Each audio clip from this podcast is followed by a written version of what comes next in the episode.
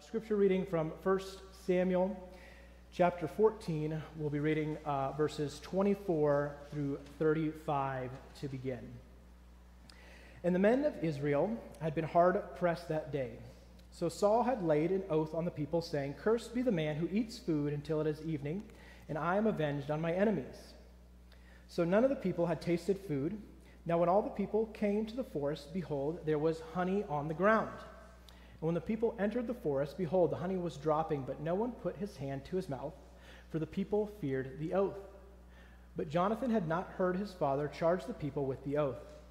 So he put out the tip of the staff that was in his hand, and dipped it in the honeycomb, and put his hand on his mouth, and his eyes became bright. Then one of the people said, Your father strictly charged the people with an oath, saying, Cursed be the man who eats food this day. And the people were faint. Then Jonathan said, My father has troubled the land. See how my eyes have become bright because I tasted a little of this honey. How much better if the people had eaten freely today of the spoil of their enemies that they found. For now the defeat among the Philistines has not been great. They struck down the Philistines that day from Michmash to Aijalon, and the people were very faint. The people pounced on the spoil and took sheep and oxen and calves and slaughtered them on the ground, and the people ate them with the blood. Then they told Saul, Behold, the people are sinning against the Lord by eating with the blood. And he said, You have dealt treacherously. Roll a great stone to me here. And Saul said, Disperse yourselves among the people and say to them, Let every man bring his ox or sheep and slaughter them here and eat. And do not sin against the Lord by eating with the blood. So every one of the people brought his ox with him that night, and they slaughtered them there. And Saul built an altar to the Lord. It was the first altar that he had built to the Lord. This is the word of the Lord. After I graduated from college, uh, the time came for me to buy a, uh, new, a new used car. Uh, so throughout high school, I had an old project car that my dad and I would work on from time to time. It was uh, fun to have, fun to work on, but really wasn't something that was practical. So as I was looking to, to get a job and kind of become an adult, uh, wasn't really super practical for day-to-day commute. So I went with my dad uh, to a car dealership to, to look for something new. Uh, now, most people, uh, when they're ready to buy a new car, they're prepared that it might be a long process. Uh, they might have to test drive several cars. Uh, you might have to visit multiple dealers. That it might not happen on the first day that you go to buy a car. It might take uh, two days, three days, maybe even a week or longer than that. but I did not have this mentality. When I was ready to have a new car, I really wanted a new car that day. So I went with my dad. We went to the first dealership, and it was kind of a small dealership. They didn't have a lot of options, and there was just really one car there that fit my budget. And so I kind of looked at my dad. I said, Well, I guess I'll get this one. And he was very gracious to redirect me. He said, If you really like this car, uh, I bet it's still going to be here when we come back. Let's go to other dealerships, check out other cars, test drive some other things, and see if this is really the car that you want. Confession, I didn't like the car at all. It was, uh, it was really small. It was not something that I really liked to look at, uh, but I was eager enough that I was willing to just buy this car. So we went to a couple other dealers, drove a few other cars. Uh, I found a car that fit my budget, that had low mileage, that was well rated as far as like used cars for longevity. It was really the perfect fit. Uh, and thankfully, my, had my dad not been there, uh, I would have really ended up with a vehicle that was not something that I wanted. In my, in my haste and eagerness to have something that was going to be helpful for me, uh, I was willing to make foolish choices to not really consider the cost of what I was doing. So had it not been for my dad, I would have ended up in a, uh, a car that I never really liked. And it's a little bit like what we see here with Saul. So Saul has a goal that is set before him. We've seen uh, the beginning of this. There's a, the conquest of the Philistines, and it is a, a noble goal to defeat God's enemies. And so this is what is on Saul's mind. But what we see is in his, his haste, his eagerness, his desire to defeat his enemies, that he acts foolishly, he acts irrationally, and ultimately he acts without faith. So, what we'll see today is a, is a portrait of Saul that paints him as a, a faithless king. Uh, we'll see this in three sections. And our, our big idea that we'll see as contrasted with who Saul is is that faith puts God first. Faith puts God first. Or to use New Testament language, we say that faith seeks first the kingdom. Faith seeks first the kingdom. And so we'll see three portraits of Saul that, that describe him as a faithless king, that show us to be, uh, show us who, the man who he really is.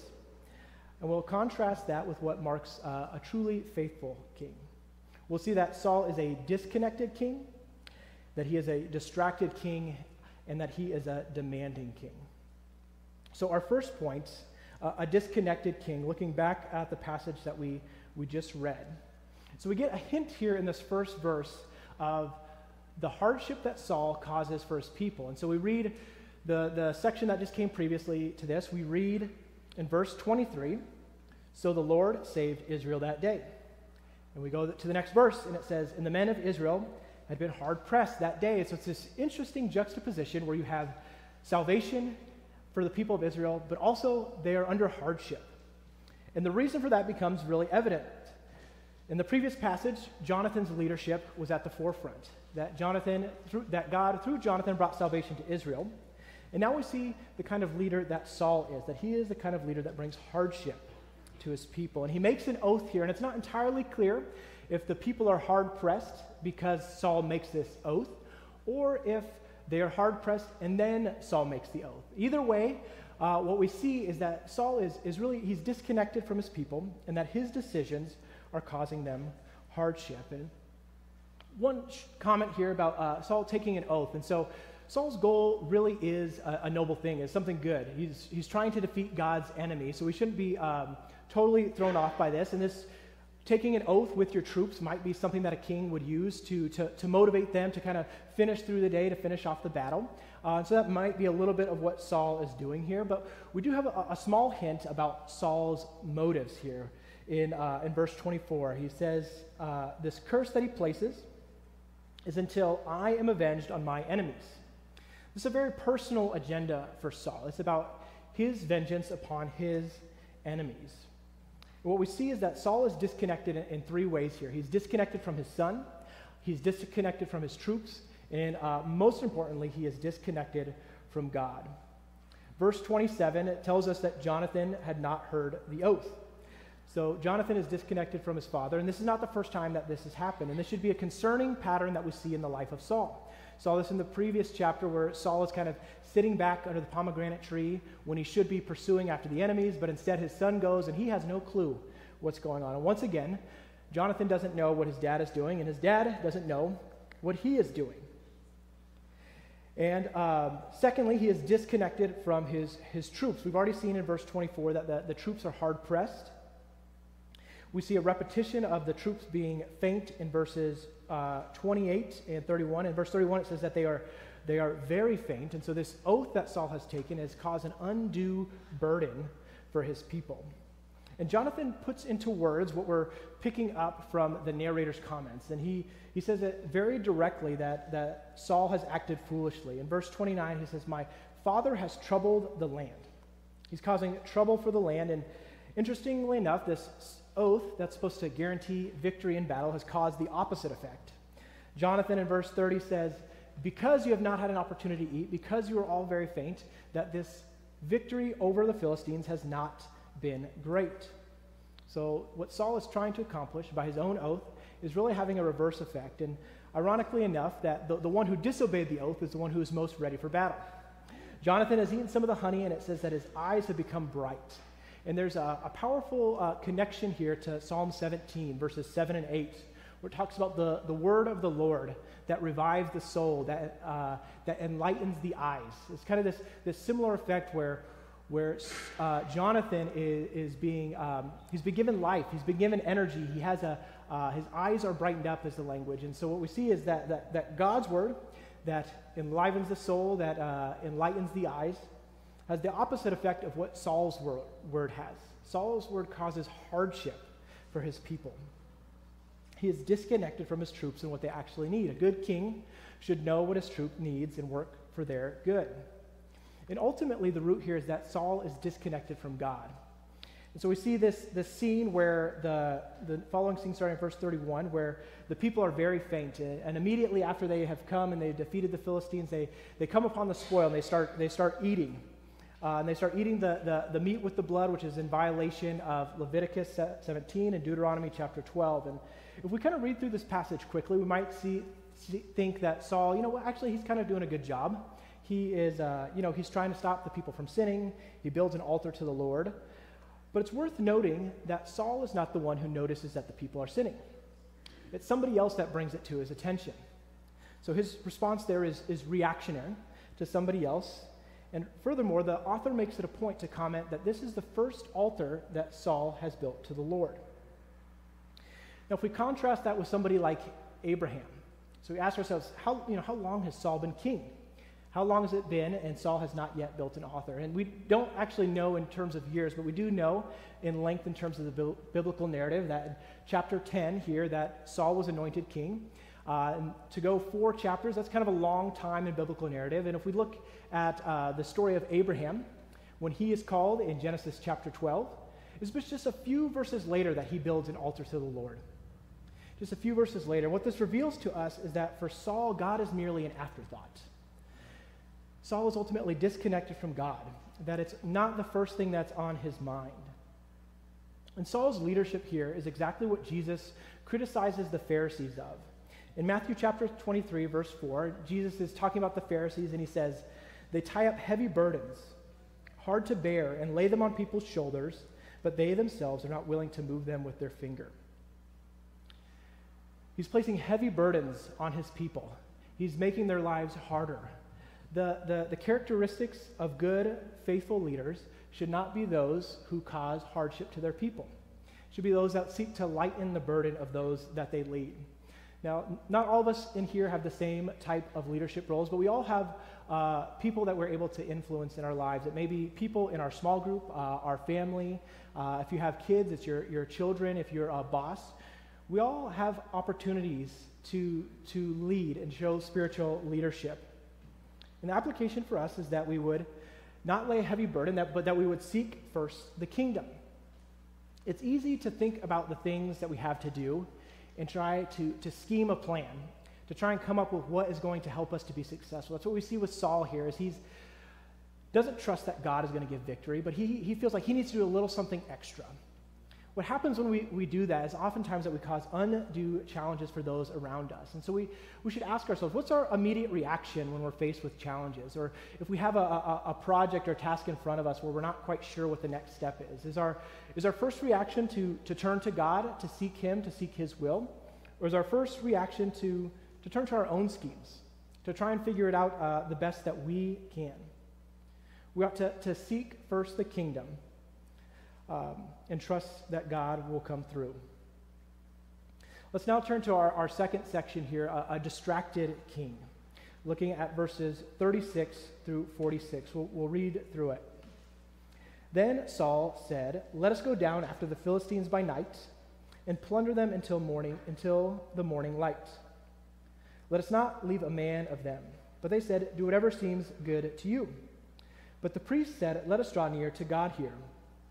And Saul inquired of God, Shall I go down after the Philistines? Will you give them into the hand of Israel? But he did not answer him that day. And Saul said, Come here, all you leaders of the people, and know and see how this sin has arisen today. For as the Lord lives, who saves Israel, though it be in Jonathan my son, he shall surely die. But there was not a man among all the people who answered him. Then he said to all Israel, You shall be on one side, and I and Jonathan my son will be on the other side. And the people said to Saul, Do what seems good to you. Therefore Saul said, O Lord God of Israel, why have you not answered your servant this day? If this guilt is in me, or in Jonathan my son, O Lord, God of Israel, give Urim. But if this guilt is in your people, give Thummim. And Jonathan and Saul were taken, but the people escaped.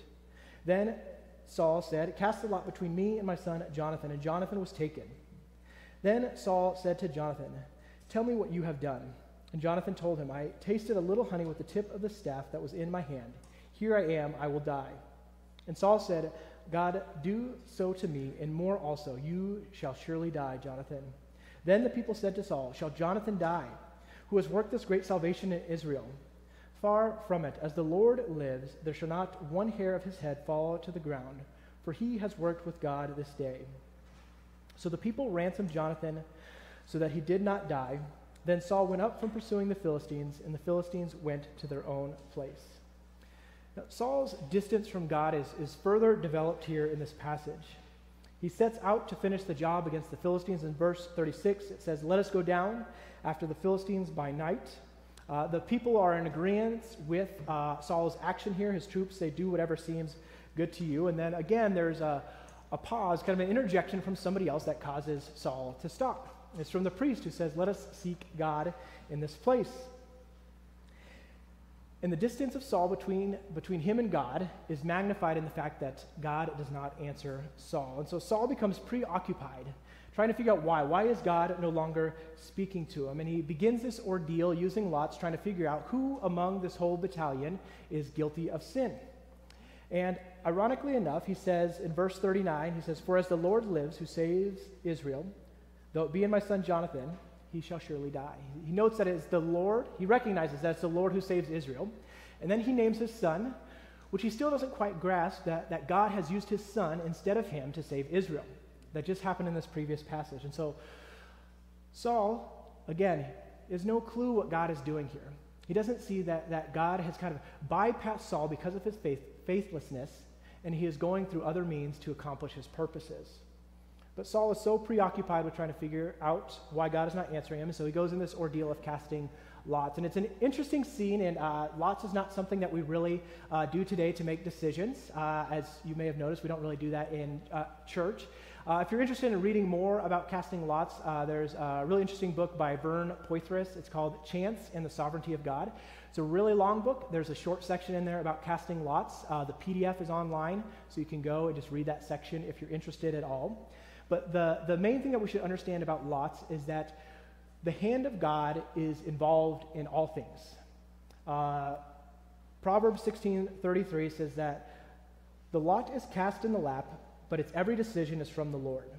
The, the New Living Translation puts it this way: it says, "We may throw the dice, but the Lord determines how they land." So it's a, a tool that's given by God, at least during the Old Testament, in the New Testament, in some places, to, to make some decisions. Um, I know we see this in the story of Jonah, as Andrew's talked about, when they're trying to figure out who on the boat has sinned. But ultimately, we have to remember that it, that is God that is helping to make these decisions through these laws. And so Saul is using two things. He's used an oath, and now he's using lots. What we should see is that these are not really authorized uses uh, of these things that Saul is doing. That really, Saul kind of has his own agenda. He's got an issue that's before him, and he's not really seeking after God, but he's kind of trying to take these things that God has given him and use them for his own purposes. And this is very characteristic of Saul, is that he is not one who is prone to act by faith, but he's really prone to act in a way that is self-serving, uh, something that he can kind of do on his own. And the tension builds in this scene is that the, the troops know. The troops know that Jonathan has tasted this honey. And uh, the, the narrator here is careful to mention that the, the people don't answer him. Two times that, that he says that specifically, that they, they don't speak up. So the tension continues to build, and we start feeling like, is Saul really going to do this? His own foolish word is going to cause the death of his own son. And just before uh, he is determined to kill his son, in verse 45, finally the people speak out. They stop Saul's hand, and Jonathan is ransomed. And this is a strikingly similar passage uh, to one that we find in Genesis chapter 22, where Abraham is called to sacrifice his son Isaac. Uh, and it's another kind of last minute drama where just at the last moment when Saul raises the knife, or Saul, um, Abraham raises the knife, that the angel of the Lord speaks in and says, Abraham, now you have shown that you trust the Lord. Do not, uh, do not uh, sacrifice your son. On the surface, these two stories are very similar, but as we take a closer look, they're actually quite different. In the, our passage today, Saul has been bound by his own word. In Genesis chapter 22, Abraham is bound by the word of God.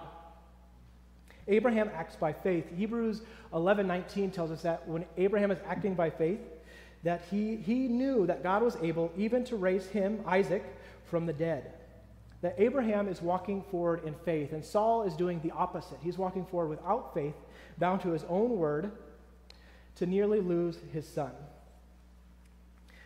Now, if this ordeal of almost uh, taking the life of his own son is not enough to convince us that Saul is a faithless king, there's a subtle thing that the author does here to show us that, that Saul is maybe even a little bit worse than we, uh, we thought in this passage. In verse 46, if you turn your attention there, it says, Then Saul went up from pursuing the Philistines, and the Philistines went to their own place. The start of this section, verse 36, it says, Let us go down after the Philistines. Saul goes down after the Philistines, and then he goes up from the Philistines, and he has done nothing to accomplish the purpose that he set out for. He's been distracted, so preoccupied, preoccupied about who violated his oath, why God is not speaking to him, that he accomplishes nothing that he set to do. Uh, a short illustration for this. Uh, so Jacob, a couple weeks ago, he shared about how he used to kind of walk around at work, change directions. He's trying to be efficient. Um, sometimes I do something similar at home, but it's not out of uh, trying to be efficient. It's that I, I, get distracted very easily. And so I might be heading upstairs to do something, and my wife will ask me, say, hey, can you bring down a couple extra diapers? And I go upstairs and I was like, oh, I should grab my red hoodie while I'm up here because I want to wear that today. And I open the closet, the hoodie's not in there. And I was like, oh man, I don't know where I put that. And I come back downstairs and my wife says, uh, where are the diapers? And she's like, and what did you do up there? Uh, nothing. I didn't do anything up there. And that's maybe a, a, a simple illustration, but where it's so easy for us to get distracted. Uh, there are, are so many things that g- grab for our attention. Uh, and Jacob, I know, talked about last week how sometimes we spend so much time preoccupied trying to decide what we should do. Uh, but God has been so faithful to, to tell us what to do. At a very basic level, there are certain things that God has given us to do. So our application from this point is, is the same as application of the first point, is seek first the kingdom. Attend to the things that God has given diligently. We know that we should pray we should spend our time in prayer. We know that we should gather with the saints on Sundays to, to praise God, to be nourished by His Word. Let us gather together to be nourished, to be encouraged, that we might be shaped by God. Let us not um, have our own concerns and preoccupations distract us from what God has given us to do. Let us seek first the kingdom and trust that God will provide and lead. Let's move on to our final section, our final point uh, a demanding king a demanding king, verses 47 through 52. When Saul had taken the kingship over, over Israel, he fought against all his enemies on every side against Moab, against the Ammonites, against Edom, against the kings of Zobah, against the Philistines wherever he turned. He routed them, and he did valiantly, and struck the Amalekites, and delivered Israel out of the hands of those who plundered them. Now the sons of Saul were Jonathan, Ishvi, Malchishua, and the names of his two daughters were these. The name of the firstborn was Merab, and the name of the younger Michal. And the name of Saul's wife was Ahinoam, the daughter of Ahimaaz, and the name of the commander of his army was Abner, the son of Ner, Saul's uncle. Kish was the father of Saul, and Ner, the father of Abner, was the son of Abiel. There was hard fighting against the Philistines all the days of Saul, and when Saul saw any strong man or any valiant man, he attached him to himself. Now, on the tail end of this section, uh, really a section that reaches uh, all the way back to chapter 13, we kind of find a, a surprising summary of Saul's kingship here.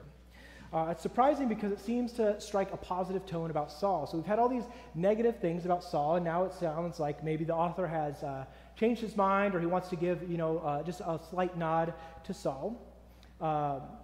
And so one thing I think that we should understand here is that there is, there's nuance when we understand people, that humans are, are complex. Uh, and it's very difficult to, to paint broad brushstrokes to say that this person is entirely this way or entirely that way. And so, at the, at the very least, we should acknowledge that Saul does play a positive role for the people of God, at least to a certain degree. That there is victory over some of God's enemies, that there is uh, defense and, and protection for the people of God through Saul as king, which is, which is important and helpful. But as we, as we take a closer look and unpack this passage, we see that this really isn't the rave review of Saul that we might think it to be just upon first reading.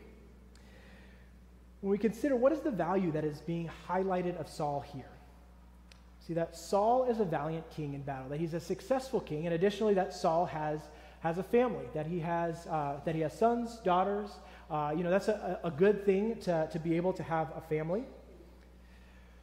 But what we, see is that um, Saul is really only successful according to the judge of history, is, is the way one commentator put it. And that, that really just means like that Saul is only successful really from an external perspective, kind of by human measures, by things that we can see from the outside. We say, look, he's a seems to be a good leader of his army. Uh, he has a family, and for all intents, intents and purposes, that's, uh, that's a good thing. But as we look uh, further on in this chapter, just really at the final verse, there's three notes that I want to draw out from this final verse that really show us the kind of king that Saul is. The first is this it says that there was hard fighting against the Philistines all the days of Saul. We started out today talking about how at the end of the previous section, verse 23 of this chapter, it said that the, so the Lord saved Israel that day.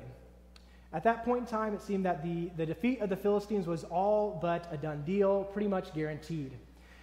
Now, through Saul's foolishness, his oath, um, his attempt to cast lots to try and figure out why God is not talking to him, the Philistines are still there. And the Philistines are going to be a problem for Saul for his whole career as king over Israel. It's not until David is installed as king and we get to 2 Samuel chapter 8 that the Philistines are actually defeated, as God uh, called Saul to do. So Saul has not done what God has called him to do. So this is a, a judgment against Saul's leadership.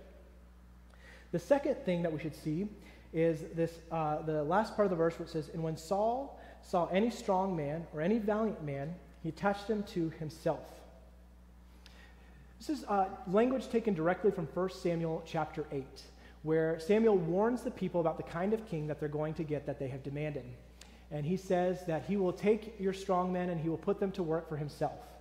And this is what Saul is doing. He, he is taking the people of Israel uh, for his own service, for his own military service. And Saul is succeeding doing the very thing that Samuel warned the people about.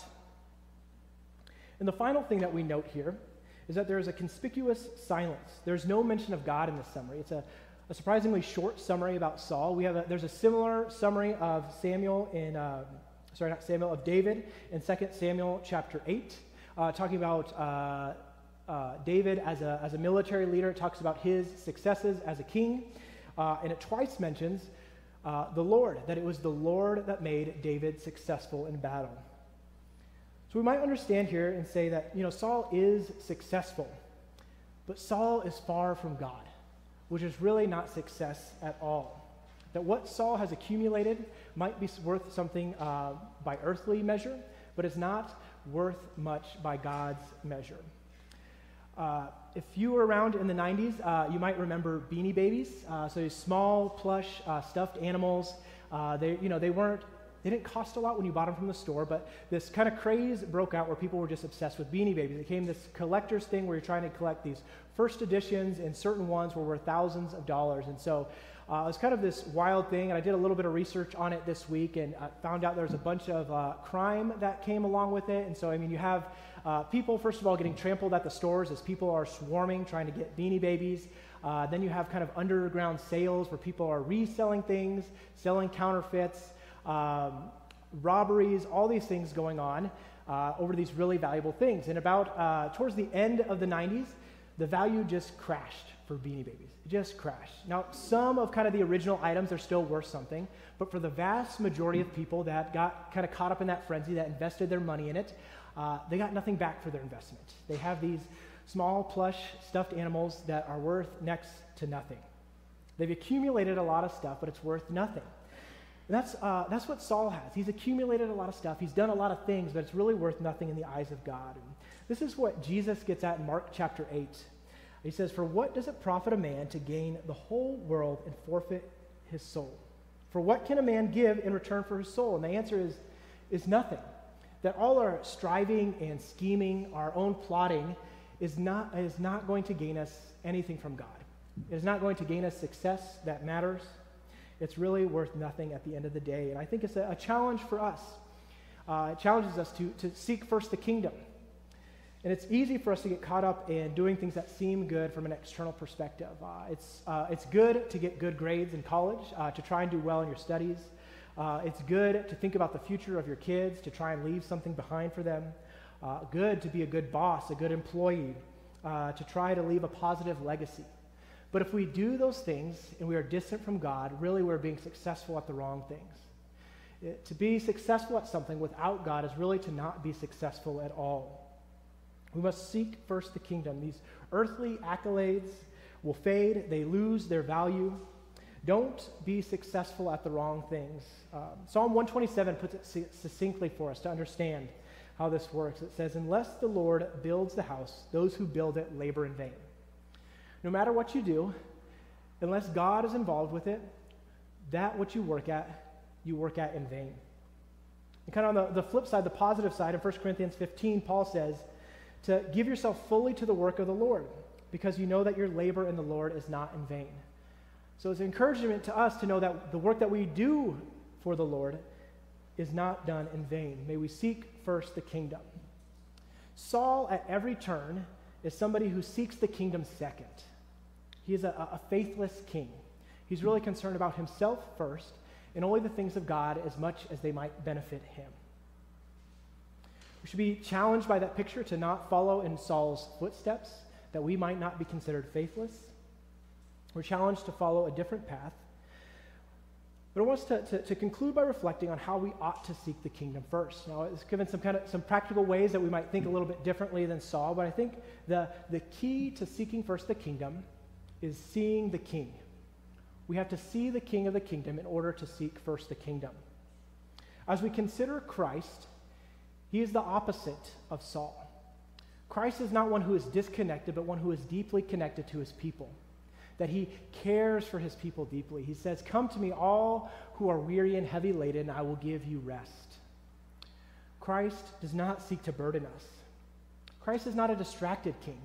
And even when we see Christ in the New Testament, when he's, he's on his way to heal someone and he seemingly gets distracted to heal someone else, and that first person he was going to heal dies, and it seems like, Jesus, if you just would have been going, you would have been able to heal this person too. Jesus doesn't get distracted. He knows what he's doing, and that he goes on to, to raise that person from the dead. And we should have confidence knowing that Jesus is always on mission, that he doesn't get distracted, that he will be faithful to direct us on our own paths. And finally, Jesus is not a demanding king. He is not out for earthly glory. During his temptation in Matthew 4 um, and elsewhere in the Gospels, that he has, he has every opportunity to, to receive from the devil all earthly glory, to take all the earthly kingdoms under his, his foot, to have them bow down and to worship him, and he declines it. And he leaves from his temptation and he begins his ministry, and he does what? He begins to proclaim the kingdom of heaven. Jesus is not about the kingdom of man, uh, building anything that is successful from, from kind of our own limited purvey, but he is concerned with the things of God. He is concerned with a heavenly kingdom that promises us far more than anything on this earth could ever offer us. As we sing, as we see the king, we have assurance and we also have an invitation. For those who are in Christ by faith, we have assurance that our, our king cares for us, that he lifts our burdens, that he won't lead us astray, that he will do what he says he will do, that he will bring us into his heavenly glory, that we will have rest with him uh, in the life to come. But if your faith is not in Christ today, we have a, a, an invitation. If you haven't quite been, been sure about who Christ is or what he does, we have a, an invitation today because there are plenty of kings out there like Saul. They may not even be, be humans in that sense. As uh, you know, Owen talked about our idolatry. There are things that we may seek after that demand things of us, that really don't give us what they promise to give us. But in Christ, we have a true and faithful King. He invites us to put our faith in the faithful one who is able to lift your burdens and to grant you a glory that nothing earthly could ever match. Let's pray in his name now. Lord Jesus, we, we thank you that you are a great and faithful King, uh, that you call us to yourself that you nourish us by your word. God, we know that we are prone to be faithless, uh, that we trust ourselves, uh, that we think that we can uh, control the outcomes of our own life. Lord, pray that you would slow us down to seek you first, uh, to attend to you in prayer, to listen to your word, uh, to trust you as you lead us, God. We pray that by your Spirit we might seek first your kingdom for the sake of your glory. In your name we pray. Amen.